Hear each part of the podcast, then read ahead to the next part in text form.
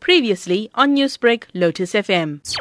Over the past three weeks, we've lost two police officers, one of which uh, passed on towards the end of April in KwaZulu Natal after succumbing to the COVID 19 virus, and we lost the second member two days ago, captain from the Eastern Cape.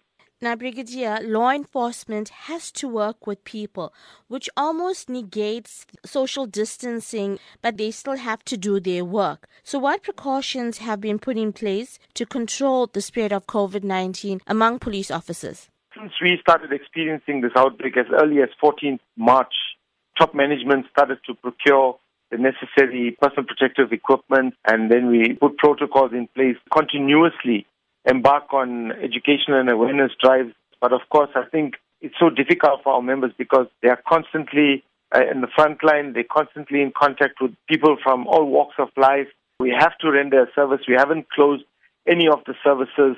Also, in terms of responding to complaints, manning of roadblocks, conducting patrols. So there's, there's a constant contact. All we have to do is just continuously make sure that our members are properly equipped, properly attired, so that they can prevent themselves from contracting the virus.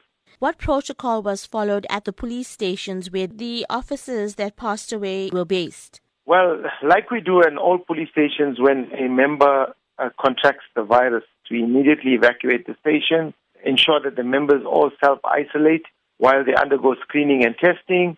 And in the meantime, the station is decontaminated. Anything between 7 to 48 hours, the station is left, you know, vacant until we're satisfied that the decontamination process is finalized and members are allowed to return to the normal course of duty. But that's provided that they've done the test and that the test has proven negative. For those people, the test results come back positive, then those members, of course, are quarantined and uh, they undergo the necessary medical treatment. What are the current statistics with regards to police officers that have either been tested or tested positive for COVID 19?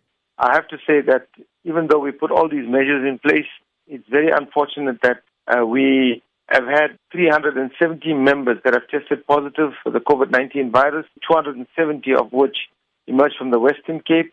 55 of them have recovered from the virus, and uh, this at least gives us some hope that this disease can be beaten. Newsbreak, Lotus FM, powered by SABC News.